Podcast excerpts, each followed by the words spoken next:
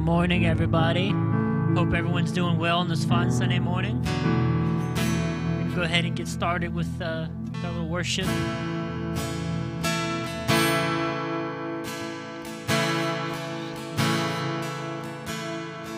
Father, just thank you that we can come here today and we can worship you, we can glorify you, Lord. Father, thank you that we have the freedom to worship you right now in this place. And we invite you here, Holy Spirit, to come and do what only you can do. And come and have your way in this place this morning.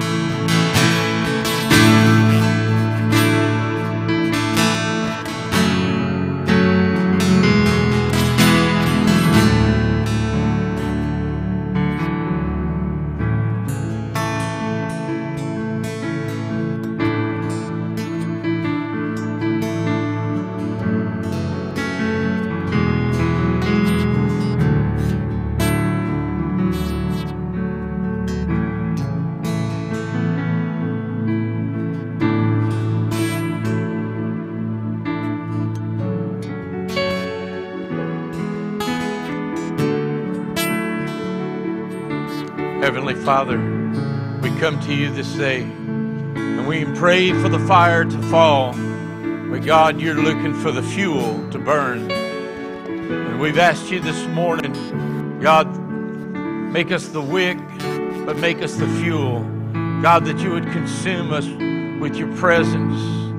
Your spirit would come and find habitation in our lives. And we say, God, search every part of our lives. The psalmist declared, Search my heart, O God, to see if there be any wicked in me. Rid it, Lord. Purge it out. Let it be gone. God, that's that the purging, Lord, is, is what you call us to do. The cleaning of the house you call us to do when you point those things out. So, Father, when we say, God, send the fire, send the fire of your presence. God, we're saying, Holy Spirit, show us areas that need to be cleaned out, need to be changed. That, that God, that we can burn for you, that we could be the light in darkness, Lord God. That's what you've called the church to be, the light on a hill that in the that the that the, the surrounding area can be see can see the light, Lord God. It's not about us, it's not about us making a name for ourselves or it's Jesus being exalted and people coming to know that He's real and He's alive. He's not a, a, a passe story or anything like that. God, you're real. Let the church burn with fire, burn with passion, burn, Lord God, with a desire that Jesus would be made known in the reality of who He is. That is our heart's desire this morning. I'd like us to take a moment to pray. We usually on Sunday morning take one or two things to pray about corporately together. Well, this morning we have 20 something people that are on their way to Ohio to, to compete in the fine arts uh, at the national level. And so I look around and I see the faces that are missing. I would like us to pray for them. Um, not just so much about the travel part. Yes, protect them in the travel and everything. But this would be a God filled week for the adults and the youth that are going to be there. Um, I, I, just give you a personal testimony, okay? Um, they work hard to go. It costs thousands and thousands of dollars to get there. And, um, you know, sometimes we look at things in a practical manner and go, at, at what point is it not practical anymore to participate? My daughter and I talked about this a couple weeks ago. And, um, but she reminded me that it was last year at Fine Arts, National Fine Arts, that my grandson was baptized in the Holy Ghost. And we had been praying since he was this high. And he knew the scriptures, he knew everything. Uh, he's, he's a bit analytical about a lot of stuff. And we thought he's just trying to analyze it figure it out. How, how does it work, you know? But even still, he was he's he's a he he has faith. I know my grandson, he has faith but it was at Fine Arts Nationals last year. He got baptized in the Holy Ghost with the evidence of speaking in tongues. And this past year has been a life turnaround. I mean, not turnaround, acceleration. This year, he's competing in, in, in not only the competition with the puppet team and everything else, but in the short sermon. Yeah. And so, you know, we have all these young people and adults that are headed there. So, I don't know what God has for them, but He has something. And so let's just pray for them that God will touch every one of them, light the fire in every single one of their lives this week. Can we do that? Heavenly Father, we lift up the participants from Life Church that are heading to Ohio. In fact, Father, I've talked to pastor friends all over the country who have young people headed there. So I just pray that not only our young people and adults, but all the thousands and thousands of young people that are headed to Columbus, Ohio, beginning tomorrow, Lord God, that God, they would have a divine encounter with you, that their lives would be changed, words would be spoken that would impact their mind and their heart and spirit, Lord God. And then let the fire fall. Let the Spirit of God fall upon their lives. God, it can be just one word, one phrase that they hear that triggers something, Lord God, that can absolutely turn their life around. And Father, that's what we pray for. We pray, Lord God, let this be a God filled, inspired week in Columbus, Ohio, for the tens of thousands of people who were attending there. And then we pray for safe travel as they come home and they testify of the greatness of God. We pray this in Jesus' name. Amen. Amen. Why don't you take a moment and just turn and greet somebody that's around you? Cross the aisle. That's okay. We're, we're friendly here at Life Church. We don't bite.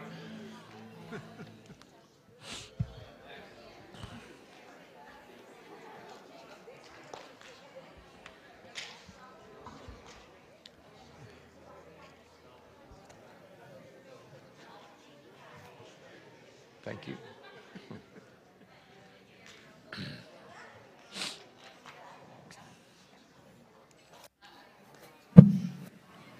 Now comes on.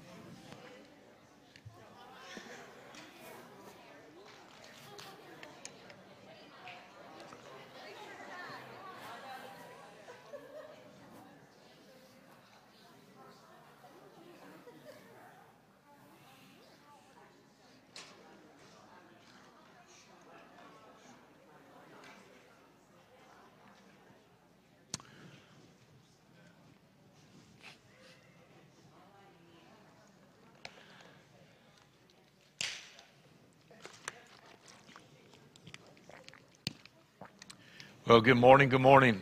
Glad to have you here at Life Church this morning. Hallelujah. Praise the Lord. Getting ready to get in the Word this morning, and uh, but before I do, I want to uh, um, invite you to come on Wednesday nights. The next three Wednesday nights. We started actually last week. It's online. You can go and look at it. But I'm doing a small series that I have taught several times over the years, and I, and I felt impressed to, be, to do it again beginning last week. And I went back and looked, and the last time I had done it was uh, 10 years ago. It was in 2000, no, 13 years ago. It was in 2010. And it's on the four levels of spiritual growth. There's four levels in First John that talks about four levels of growth. And, and the reason this is a practical but good teaching is, first of all, it's biblical, but it shows you how to d- diagnose where you are in your spiritual walk, what the hindrances are for you to move on, how to overcome those things and go to the next level. And then when you get to the next level, what the hindrances are at that level, how you overcome them to get to the next level, and so on and so on. How many of you want to overcome any hindrances in your spiritual walk? And look, there are hindrances. Some of them are spiritual, and some of them are just us. You know, it's like that old saying, sometimes I'm my worst enemy, you know. And so when we recognize what the Word of God says and we, we apply it to our lives, then we're able to get to the next level and once we do, we're going to, oh, I've arrived. No, there's, there's characteristics that are good, There are characteristics that are not so good. How do we overcome those to get to the next one above that? So we started it last week. You can catch up. It's online. The videos, the audio's online.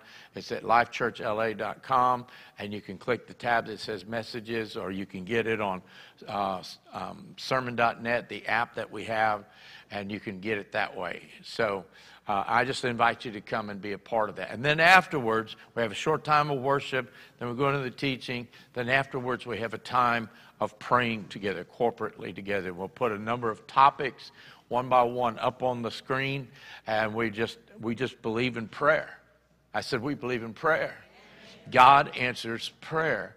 And so he says, You have not because you ask not. And so we, we pray together corporately because there's power in agreement. There's authority in agreement together. So that's what we do on Wednesday nights. So we invite you to come and be a part of that. And the slides have been playing in the background. We thank you for your faithfulness in giving. The Bible says that the tithe is the Lord's and we are the stewards thereof. And that tithe is a 10%, the first 10% of our income we give we give to the Lord's work, the Lord's ministry. And here at Life Church, we have four different ways of doing that. We have offering boxes on the back wall. There's envelopes on the chairs or on the boxes.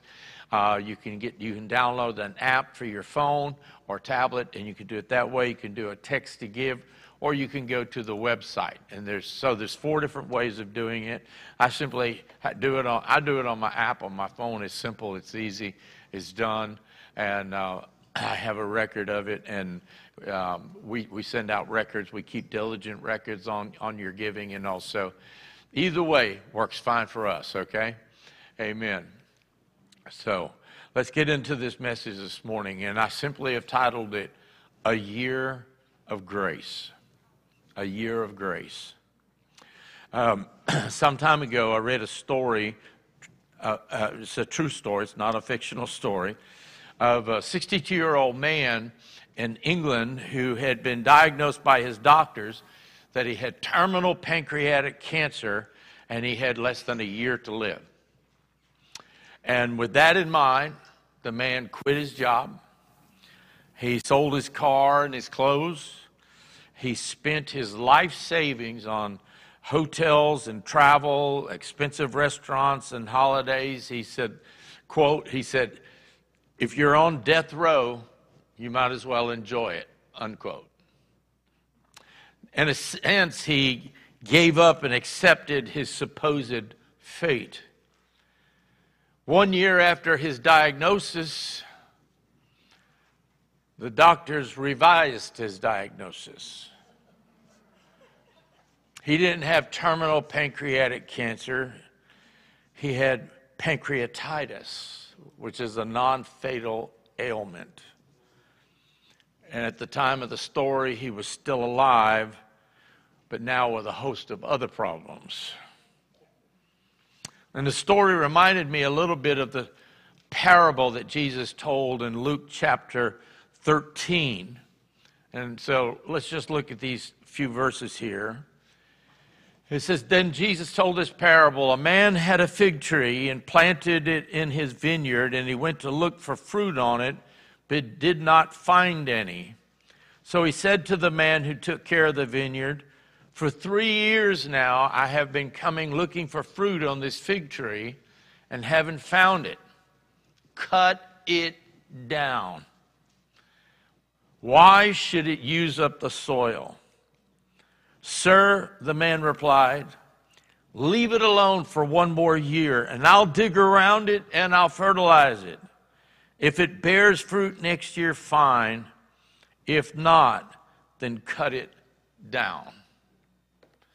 Now, I just want to say at the outset a lot of people feel like that people have given up on themselves, they've given up on you. Well, God hasn't. You may have given up on yourself, but God hasn't. Because God does not give up, God gives life. That's what He does.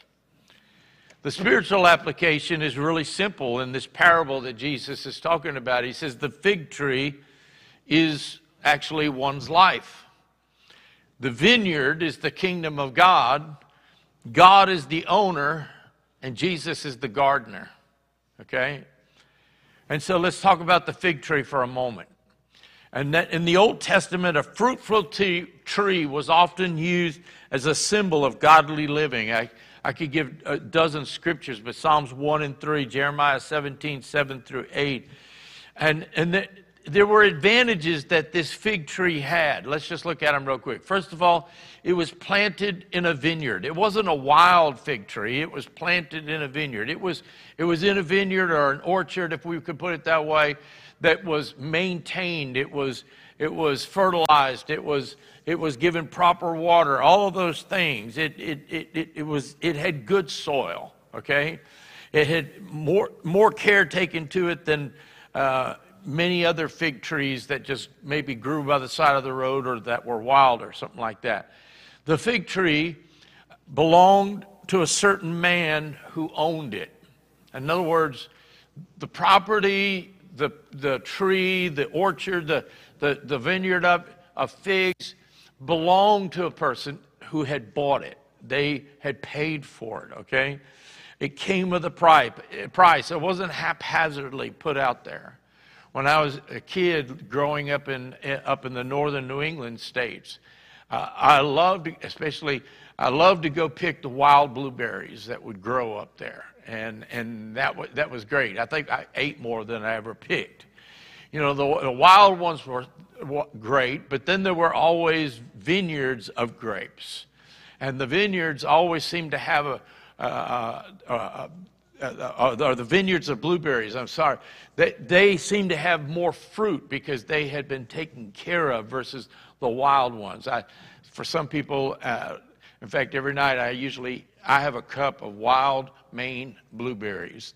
They're frozen. I thaw them out part way, and I just eat them like that. That's my dessert, and uh, it satisfies my sweet tooth. But it brings back memories of me picking those those blueberries. But you'd have to search for them you know, for the wild ones, whereas the ones that were grown in an orchard, they were readily available for you. Um, the owner, the owner, he had expectations. He, he, he, the Bible says he came and he sought fruit off the fig tree. He came because he expected fruit. He had this vineyard of, of figs and he had planted the trees. He was maintaining them. He, so he had an expectation at some point it would bring forth fruit. I don't know anybody that plants a garden and hopes that they don't get anything from it. You know, some of you say, well, all I ever get is weeds. You could thank Adam for that. That was part of the curse. Um, but you know, yeah, how many, how many of you have planted tomatoes or something in a garden this year? Let's see your hand. Any kind, any kind of, yeah, garden. Do you expect fruit? I know you do because I see people who post stuff online. Pick my first fruit today, or pick my first vegetables today, or pick whatever. Because you planted it, you expected to receive something back from it. Well, the gardener, the owner, expected fruit. He didn't send someone else What's interesting to me is he came himself looking for fruit. He was inspecting his own property, his own ownership of what he had. And he came with a desire to find fruit. My point is simply this that the God of heaven requires and expects fruit from those that have a place in his vineyard. See, I know a lot of people who think that, that Christianity or going to church is all is all is that's all it is is you know i put in my hour or two a week or whatever. That's it. No god says that you're planted in his vineyard and he has expectations for you and he's looking for produce eh, production. He's looking for fruit to come forth from your life. And and he has his eye on those who enjoy the gospel and he, he, li- he wants to see them live to its potential. Again, I don't plant anything in a garden and not expect it to grow. I'm looking for something to come from it. So he came seeking, looking for fruit. He seeks evidences of growth by the means of the grace that we, we enjoy. God's, God's, how many of you could say that God has been grace, given you grace? How many of you say he's given me an abundance of grace? Amen? Well, it says here that he came expecting fruit. Why did he come? Because he saw leaves. And he came and, and he, he was looking for leaves. Uh, he was looking for fruit, but all he found was leaves. And, and leaves are not going to be a substitute for the actual figs. And so I got to thinking about it. And the Bible says in the last days there will be those who stand before God who say, who will cry, Lord, Lord. And, and, and he says, I never knew you. He said, they may, have, they may have said they knew me, but I never knew them, and they never produced anything. They never produced anything productive for the kingdom. And beginning well and promising fair will not serve as a substitute for genuine fruit in the kingdom of God. That means our thoughts and our words and our actions must be according to the gospel, light and love. Listen to me. This is a crazy world in which we are living right now. I, I actually heard, and I sent it to a couple of people, but uh, privately, but I actually listened in the news this past week at a prayer breakfast for a presidential candidate.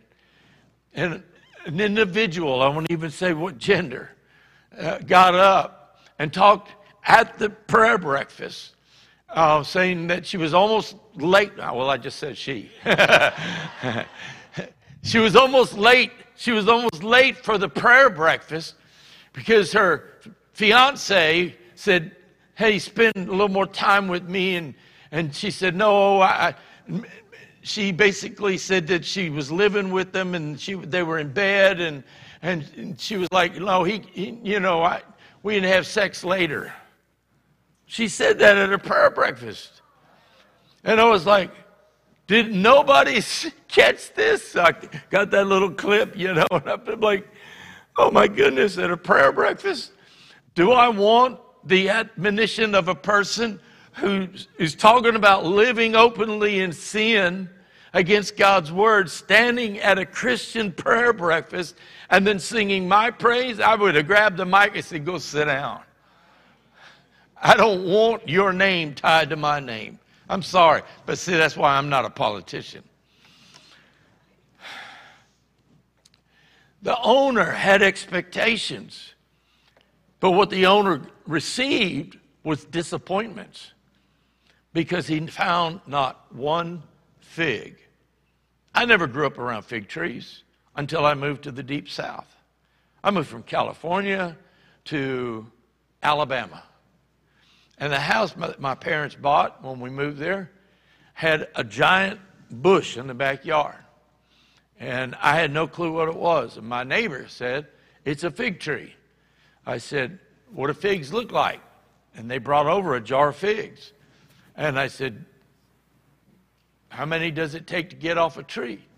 And they told me, they said, Well, uh, most trees will produce a lot of figs, but this one here has never produced anything. She said, Not in the years that I've been your neighbor. And I said, So this big monster tree just sits here in our backyard and, and doesn't produce anything? And my mind went to that scripture. Now, as a baby Christian, my mom went to that scripture, said, dig it up, cut it down. And, my, and, and, and so oh, my mama said, well, you might as well. It's taking up a bunch of space. So we went back there, and the neighbor said, no, don't do that. Said, nobody's ever cared for it.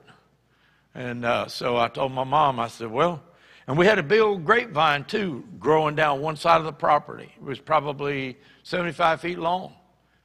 And it had no grapes because it was just brambles of vines everywhere. And I thought, cut it down. And because I'm a teenager thinking I'm the one that's got to mow around all this mess and clean up this mess, you know. And again, the neighbor said, well, nobody's ever taken care of it. So we cut the fig tree back. We cut the, the grapes back, and they told my neighbor our neighbors told them said, "You killed that thing." I said, "Might as well. It ain't producing." And the next year, we had the biggest crop of grapes and the biggest crop of figs that you'd ever seen. And uh, I, I think about that all the time when I read this story here. The owner was disappointed. For three years, he came looking for figs. And for three years, there was nothing. I don't know about you. I know my Heavenly Father is loving and He's full of grace and mercy. But I can't help but think that there are times He's a little disappointed. And that sometimes we grieve the Spirit of grace because we're not aware of what He has invested in us. Jesus warned his listeners basically that God would not tolerate a lack of productivity forever. So there's two considerations here. The first one is God's patience. That he had waited a long time, three years. It's a long time. I mean, if I had planted something in three years it hadn't produced anything, I'd have ripped it up. He was not high in his expectations. He just expected to see some fruit. But he was getting none whatsoever. And he wasn't hasty in his expectations, but he had waited three years and still nothing. I mean, year one, okay. I understand that. It's just getting established, it's just getting rooted. It's taking a while, the transition. Next year be good. Year two, nothing. Year three, nothing. It teaches us that the patience of God is stretched out to those who enjoy the gospel and are not bringing forth any fruit from it. But is that what we want to accept? No. We, we sing songs about God doing his part, but God expects to see something from his investment. He invested the life of his son for us. He's invested the Spirit of God in us. He's invested the Word of God to us. He's invested the gifts of the Spirit to us. He's invested much, and He's looking for some fruit. He's not looking for a hundredfold or whatever. He's just looking for signs of something that's bringing forth fruit. Please understand my heart here. God is looking for signs that something is happening, something positive is taking place for the investment that He's done. How many times has God come to many of us at times in our life seeking fruit and He's not found any at all? The second thing is this not only did the tree not bring forth fruit, God said something in this parable that I really had never focused in on before, and that it was, it was wasting the soil. Read it again. It says, Why should it use up the soil? I was like, Whoa. Why should it use up the soil? Why should God be concerned about that? But this is the part of the parable. That God's trying to give us something. He, because many people live their lives, even people who profess to be Christians, they live their lives saying, I'm not doing anything that's bad. And Jesus would say, But you're wasting soil because you're not producing anything good. See, it's not just being not bad, it's producing fruit, it's producing good. When I was a young believer, I came to Christ in California during the early part of the Jesus movement. A couple months after I had come to Christ, I went to in, uh, in Turlock, California, in an open rodeo arena. Um, there was a flatbed truck, and a man named David Wilkerson was preaching. And but they had a singer that nobody really knew about at the time, who went on to became, become famous uh, in Christian circles, and his name's Dallas Holm. In fact, Dallas is still alive today. I got an email from him a couple months ago, and uh, because I mentioned something about the song that he sang at the altar call. And it was called The Parable of the Fig Tree. And it made such a powerful impact on my teenage life.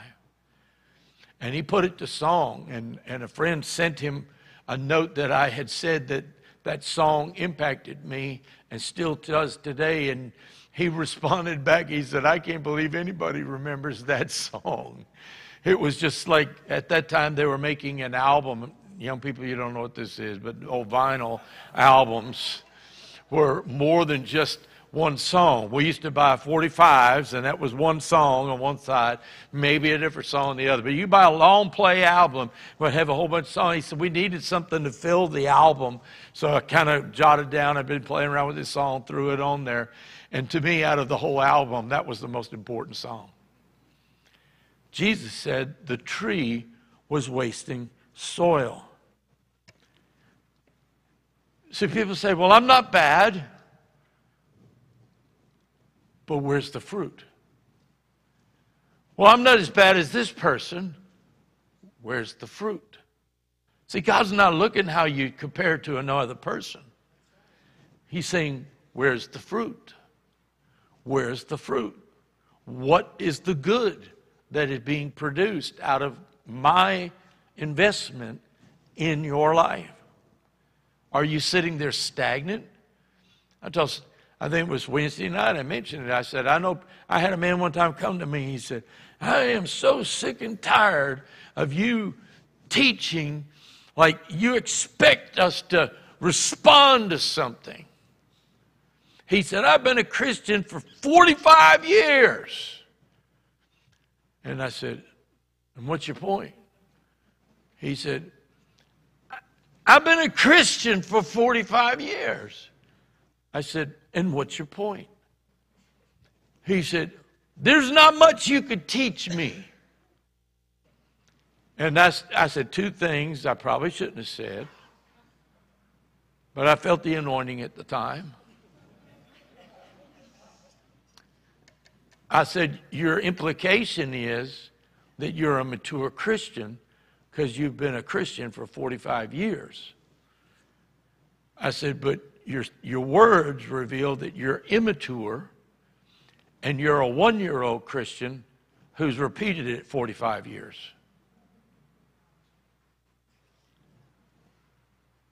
And I should have stopped there, but I didn't.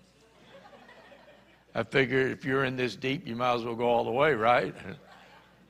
And I looked at him and said, And nobody can teach you because your mind and your heart is closed.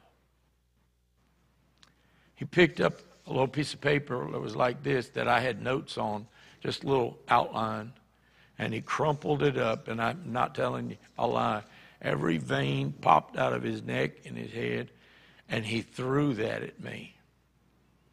He said, I'm done coming to this church.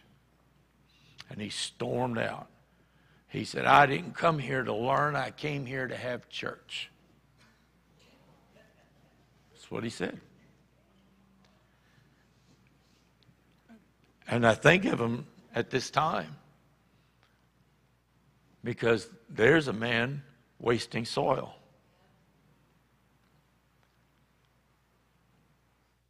And we can point and we can laugh,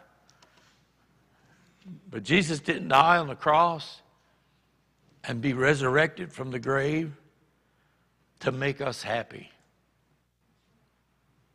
I just want to tell you this happy and happiness is not in the Bible, joy is in the Bible. Jesus did not die on the cross and be resurrected to make you rich, though knowing him is greater than all the gold and silver in the whole world. And not that rich is bad. I'm not, don't get me wrong. It's not, it's not a matter if you have riches, it's whether the riches have you. Jesus didn't die on the cross and be raised from the dead to provide all your wants, though knowing him does promise to provide all your needs. Jesus didn't die on the cross and be raised from the dead to fulfill all your wishes and desires, though our lives in him bring the desires of our heart because his desires become our desires when we look at him and we realize all that he's done for us. See, Jesus sent, God sent his only son that we might become messengers of his message to the world. And so, what this parable does is it causes us to stop and ask ourselves what is the message that our lives are giving? What is the message that our lives are speaking? What is the message? Because if the message is, hey, follow Jesus, He's the greatest high, He's the greatest provider, He's awesome, He's wonderful, He's great. Uh, yes, that's true. But following Jesus is, that's not what following Jesus is about.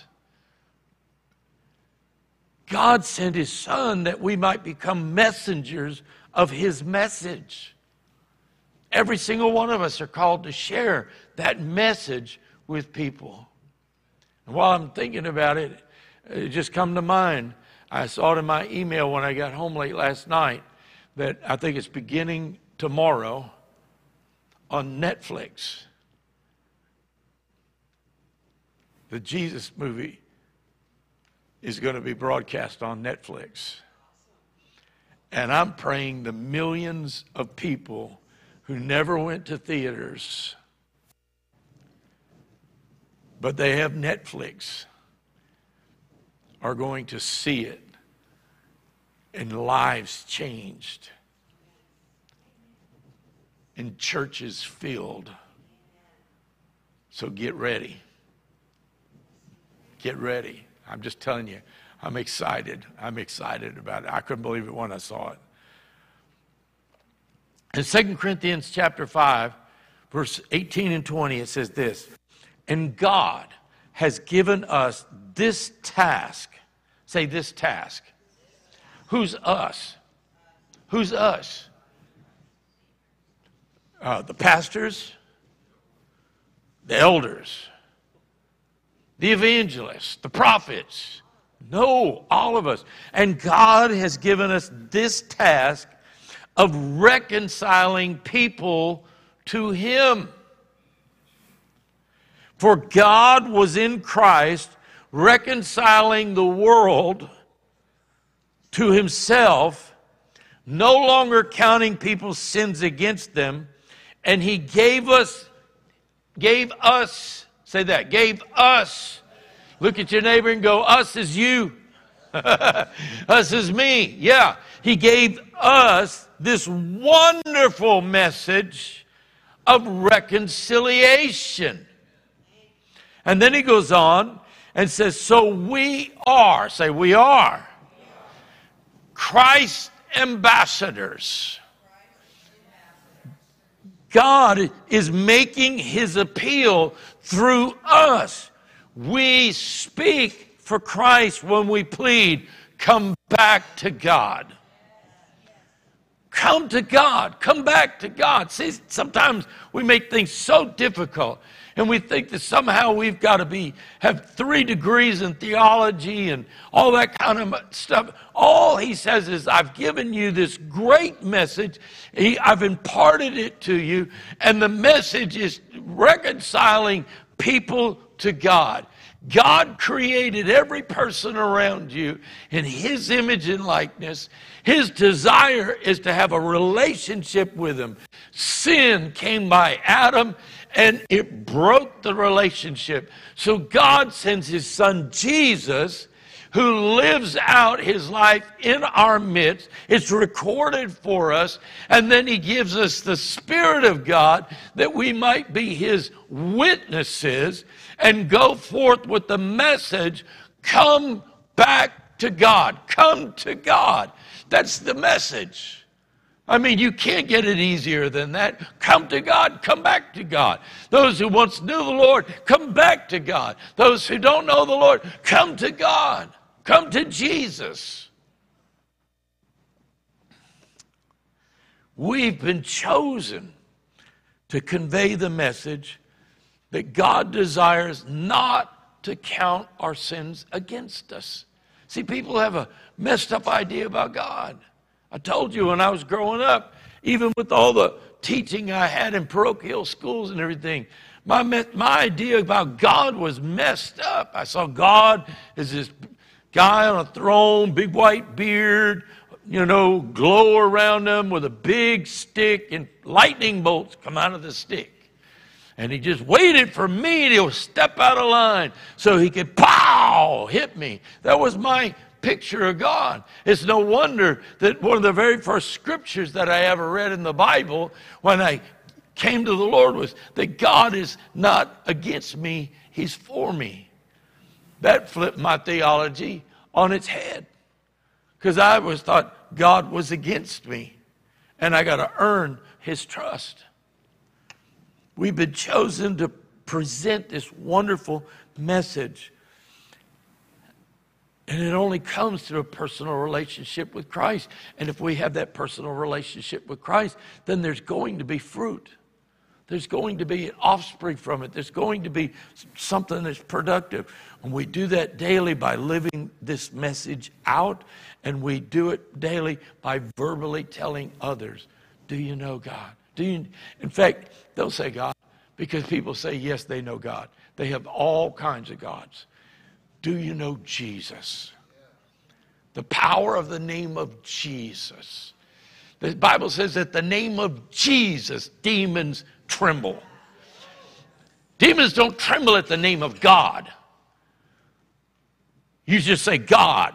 I, I purposely have been saying Jesus more than anything else. I, I, used to say the Lord and God and this and that, and sometimes that's all right. Damn. But once you've mentioned Jesus 10 times, they figure out who God is. So the owner's decision, the owner's decision was what? cut it down. Cut it down. I want you to know something that God's purpose will always be done. What reason is there? Why should there be a vineyard that has no purpose? Why should there be a vineyard that produces nothing? Again, we don't plant gardens just so we have something to do by pulling weeds. If you do, you need counseling. I can help you with that. Stop it. Let the grass grow if that's what you're trying to do. God's purpose is to be revealed in our lives when we pray, let your kingdom come, your will be done in earth, us, as it is in heaven. So God's will will always be done. The second thing is reprieves are an act of mercy, but they're for a period of time.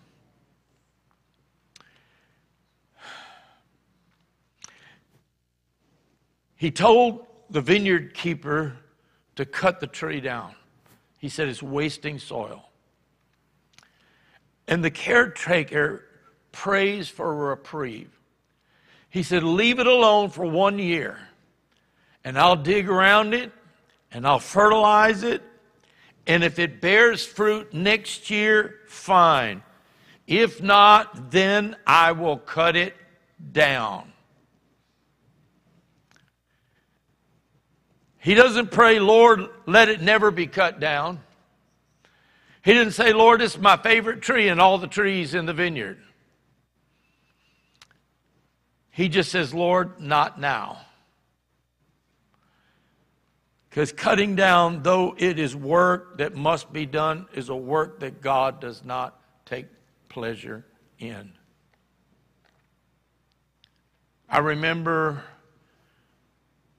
after the presidential election, when President Trump was elected, that next Sunday I came to this church and stood in this pulpit and I said, There's an act of mercy that God has just given the United States.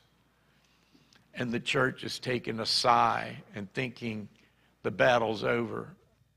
And I said, This act of mercy is just for a short period of time. And if the church lets up and the church expects government to set things right, it'll flip on its head and we'll be in worse shape than ever before. I'm not claiming myself to be a prophet. I'm just telling you that's what I said, and I can pull it out and show it to you.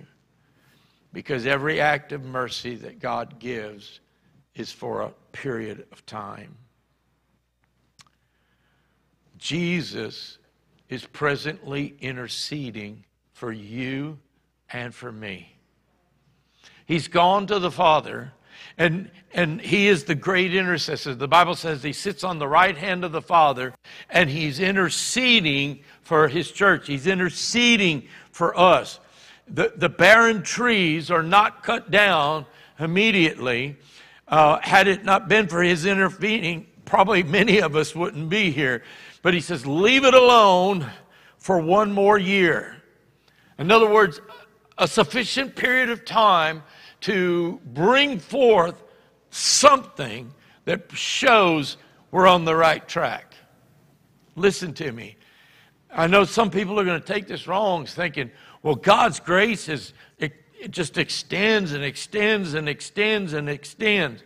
Can I tell you, yes, God's grace is, is, is the depth of it is wonderful, and His mercy is great. His compassions, they fail not. But the Bible says that, that this, this spirit that we have and this new life that we have cannot be a license that we use to excuse sin in our lives.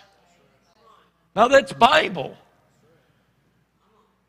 And so, what is Paul saying when he tells us that? He said, We cannot excuse our sin saying, God has given me grace, God has given me mercy. He, he says, it's time to put down those things. It's time to realize it's time to bring forth fruit. When John the Baptist was preaching and the Pharisees and Sadducees came, he looked at them, he said, Oh, you wicked generation of vipers, who warned you to flee from the wrath that is to come. That'll build a church. And he said, What did he tell him? He said, Repent and bring forth fruit worthy or showing of repentance. And Jesus said of John, of all the prophets of the Old Testament, there was none greater than John the Baptist. John was a prophet, he was more than just a baptizer. He came declaring the way of the Lord, make straight his paths. In other words, get ready, he's coming. Well, church, get ready, he's coming. We say, oh, well, I've been living this way for a while and God's never done anything. Oh my goodness. Are we going to say that? Are we? Do, yeah, are you sure you want to say that? God's never done anything. He goes, No, it's not that God's been asleep. He's been counting, He's been waiting. He's looking for fruit. He's looking for fruit. I remember when I was in Bible college, and the president of our college at the, in a sermon one time said, he said, the devil puts one demon on every church. I remember, I had never heard that preached before. Of course, I was young in the Lord. And he said, they have one mission. Let me know if they wake up. Yeah. That demon sits there and goes, Let's see if there's any reason to worry about Life Church.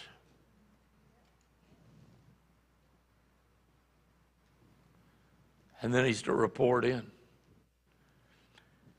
Will he say, Oh, Lucifer, there's nothing to worry about down there. Life Church, they're sound asleep. They're, they're, they're comfortable in their lifestyle. They're comfortable in their sin. They're comfortable in God's mercy and grace. Just let them sleep. Don't worry about them. Or will he go back and say, ring the alarm? Sound the alarm! The word's been preached. Hearts have been breached. Souls have been pierced. And they're repenting. And they're saying, God, repent, I repent, bring forth fruit that'll bring glory and honor to your name. That'll make a siren go off in the depths of hell. That a church understands the truth of what God's word is. He the vineyard keeper promises to put extra effort.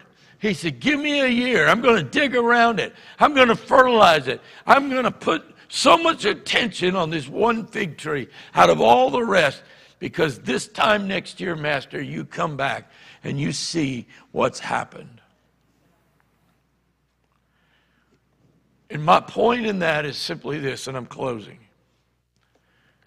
is that we have a part in producing the fruit. We cannot just sit down and say, Here I am, have all of me. You can sing it all you want, not, it's not going to change anything. We can say it all you want, it's not going to change anything. We have a part in producing fruit. It is our lives that we live, it is our choices that we make, it is our decisions that we follow. It is us who decide who we're going to listen to, who we're not going to listen to, and whether we're going to follow what God's Word says. Because good intentions are not enough.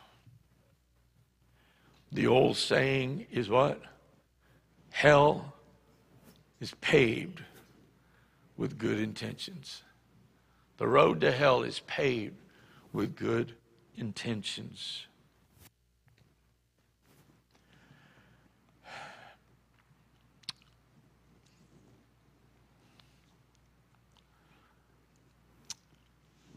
This morning in prayer in the prayer room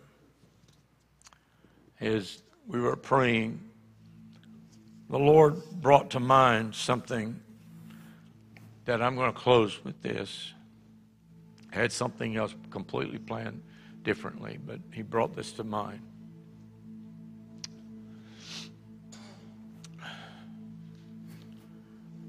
Years ago, my wife and I worked for a man named Norval Hayes, who was a businessman he was a leader in the early charismatic move for many, many years.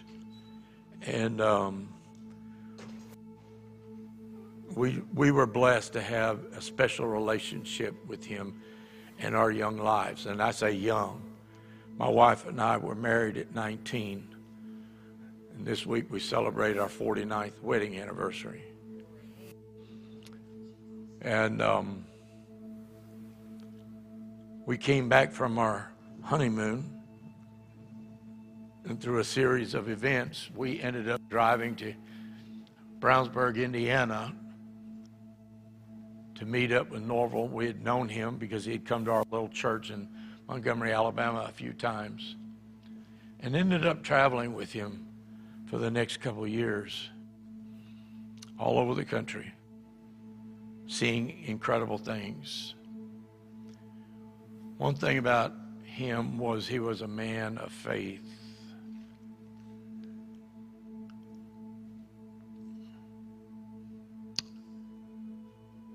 During our time with him, he had the opportunity at one time because he was a businessman. He had a lot of money, but he didn't flaunt it. He didn't. People didn't know about it because he didn't live that way. He he just he used to live that way before Christ. He'll tell you he had seven Cadillacs in his driveway, one for each day of the week. And he told people all the time, he said, I talk about faith and how God can provide. He said, but most of you, you, you confess faith because you want to get rich, but God's not going to give it to you because if he said, if I he gave you a million dollars tomorrow, you wouldn't be here at the revival meeting.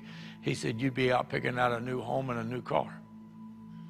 He said, so God won't give it to you. Learned a lot from him. Common insight. That he bought a piece of property down in central Florida, down near Crystal River, Florida. An old hotel that he fixed up. I mean, one of those roach nest hotels, you know. He fixed it up. And uh, then right nearby, there was an orchard, large orchard of orange trees. He got a good deal on that, so he bought that property. And uh, we stayed at the hotel. He kind of made it a southern base in Florida. And um, he showed us the property, all this beautiful orange trees loaded with fruit and everything else. And the next year, there was a huge freeze that was headed for Central Florida. They had just passed laws against the old smudge pots they used to put out in the in the orchards that would keep the heat going. And so today, I think they still do it. They'll spray the trees down with water to try and encase the fruit to keep the freeze from getting to the fruit or get it picked in time. But this was a huge freeze that was going to come for several days, and they said it was probably going to destroy a large percentage of the orange crops. And the picture of that came to mind this morning, Pastor Tiger, while, I was, while we were in prayer. Nobody was talking about it, but it came to me. And I didn't know why, but now I know why. And um, anyway, everywhere you turn on the news, radio, everything was the freeze, the freeze, the freeze, going to wipe out the orange crop industry down, you know, all the way down to where past Central Florida. And I remember Norvel taking us out to the property. He said, Come on, we're going to go pray over the property. Acres and acres and acres of orange trees. And we get out, and we get out, and he says, I declare in the name of Jesus, I rebuke this frost, I rebuke this freeze. You have no right over my property. I speak the word against you. I command life to live in my fruit, my trees. And, and I mean, he just started praying. And I thought if the people driving by could hear us, they'd think we're all nuts. And after we prayed and walked around a little bit, we got back in the vehicle, and about every 10 minutes he'd say, I rebuke that freeze. My property will not be touched. My property will prosper. My property. That's what he kept saying over. My fruit will be will will be used. It will not damage the trees. Every 10 minutes he'd say it. 10, 15 minutes. The freeze came. The freeze hit all over that area. We had left by then to go on to our next assignment. When we talked to Norvel a few days later, he said, Guess what? I said, What? He said, All the trees and the fruit around my trees froze. But my trees did not freeze. Sitting in the middle of orchards that froze.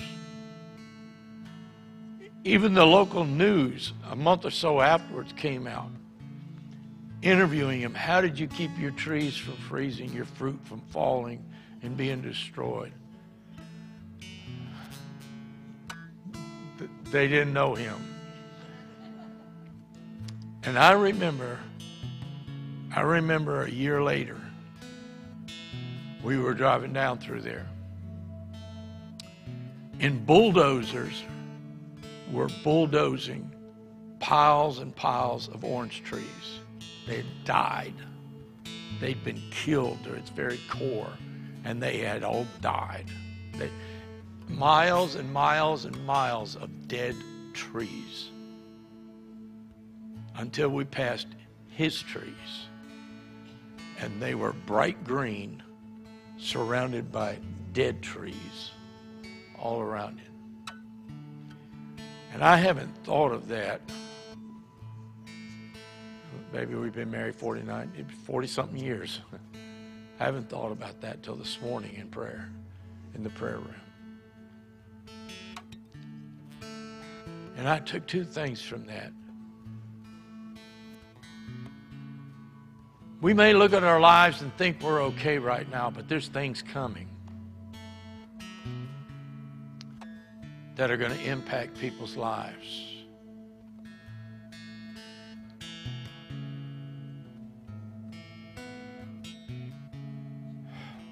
I feel such a weight about that. My heart's grieved. because there's so many who don't know him.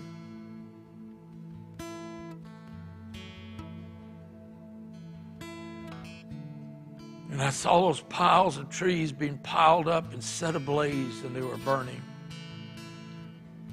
I think of the master who said, One year, no fruit, cut it down. It's not going to waste my soil. Do you realize that in the time that we've been in this building this morning, hundreds of people have passed into eternity without hearing the good news of Jesus? God's grace was merciful for a time, but someone's time always comes. And God's looking for a church who's not in it for themselves, but they're in it for Him. Your kingdom come. Your kingdom come. We don't pray that, that God comes and snatches us out, but your kingdom come on earth as it already is in heaven, Lord. God says, I'm looking for fruit. I need those who will produce fruit, spiritual fruit, that they might take the message of reconciliation to the world. It's hard in this day and age not to become self focused on our problems and issues. They're very real. But you know what? A lot of times they get bigger than they should be because all of our focus is just on us. When you have you ever had bad news only to hear somebody with worse news? Then your bad news doesn't seem so bad, does it? It's perspective. And God says, I'm looking for fruit. What fruit are you bringing? What are you producing out of your life? What have I invested in you? What have you done? What are you doing? And I, as I saw that picture in my mind, we drove by and I saw that there was an orchard that was beautiful and green with orange blossoms on it, and all the other trees were being bulldozed put in piles to be burned. And I thought, that's the miracle of God working in people's lives. Death all around, judgment all around, but green and bringing forth fruit in its midst. That's what you and I are called to do. That's who we are. The messenger has messaged us that we might take his message into the world. Turn to God. Turn back to God. I want you to think for just a moment right now. Just put everybody else, quiet them out. It's just you and God. It's just you and God right now. It's you and God. And you say, Lord, is my life producing fruit that's pleasing to you? Is my life producing as much fruit as it should that is a blessing to you? Or are you coming to my life and leaving, founting, found, wanting more?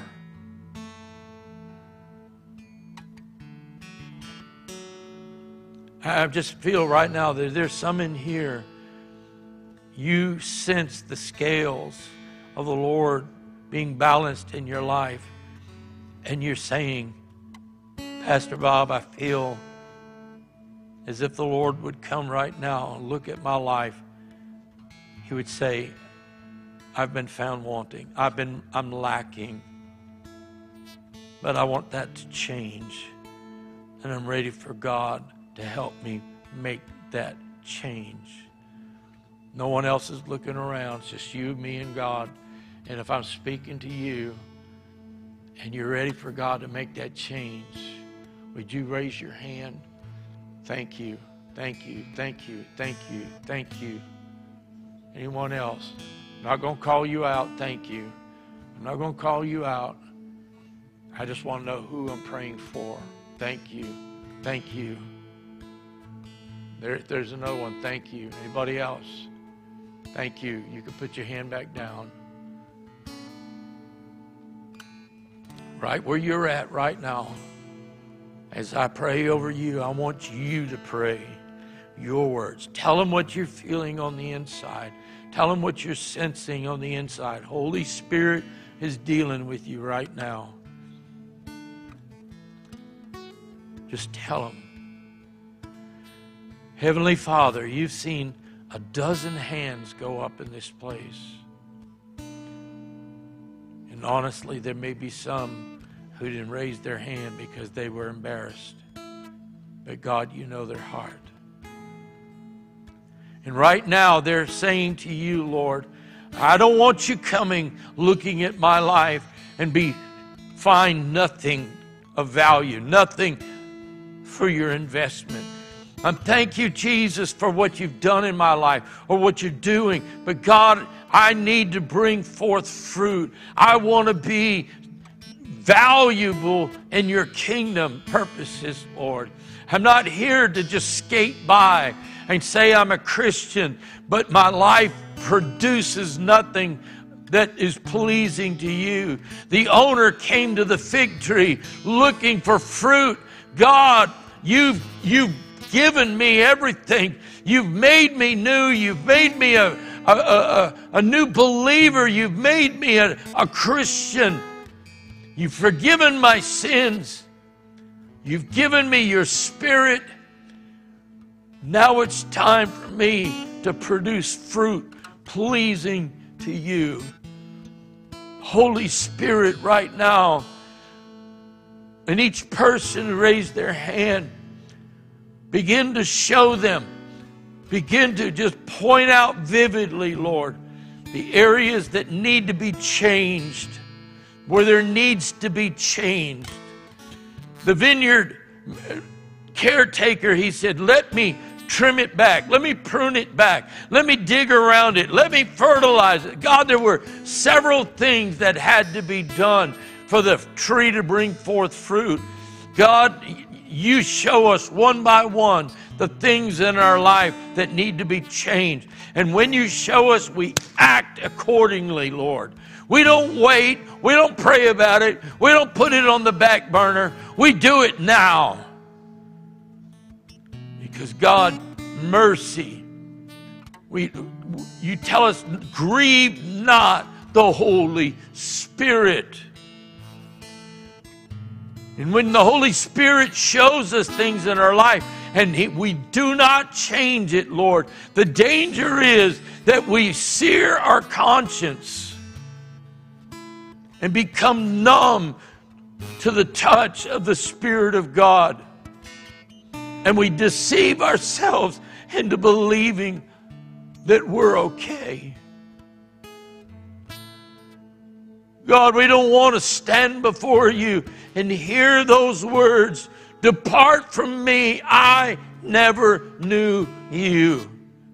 We desire, Lord, to stand before you and hear, Welcome, good and faithful one. Enter into the kingdom. God, we're thankful for your spirit. We thank you for thankful for the blood that you shed on the cross. Lord, we thank you for all of that. But now, God, we walk out of here understanding you are looking for fruit. You're looking for something to come from your investment in our lives that will bring glory to your name.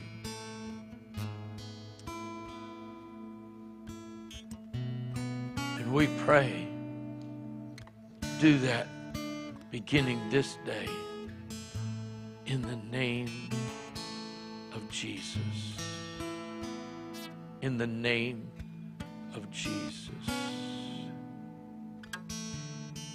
In the name of Jesus. How many of you could say that you know that God has made a change in your life? Let me see your hands. Praise God. How many of you know that, there, that God has made some changes in your life for that bring glory to His name? But how many of you know that what He's done back here was only to get you here to go on to the next level? How many are ready to go on to the next level in God? Amen. Amen. Why don't you stand together and we'll pray. Hallelujah. If you don't have a personal relationship with the Lord Jesus Christ, God wants you to have that. The Father wants you to have that. He wants you to know His Son. And if you want someone to pray with you personally, pray with you to know Christ, I'll be standing right here waiting for you at the end of service. Lord Jesus, we thank you for your truth. We thank you for your word. We thank you for the fellowship of our time together. I pray now that God, when we leave this place, we don't just forget these words. Father, every time we see a piece of fruit, I pray the Holy Spirit would bring this to remembrance in our lives.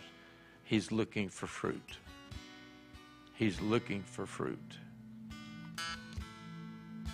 I bless them now and release them, Lord, out into your mission field in the name of Jesus for your kingdom and your glory. Amen and amen. If you need prayer, come and we'll pray for you. Otherwise, hope to see you Wednesday night if not sooner. God bless you.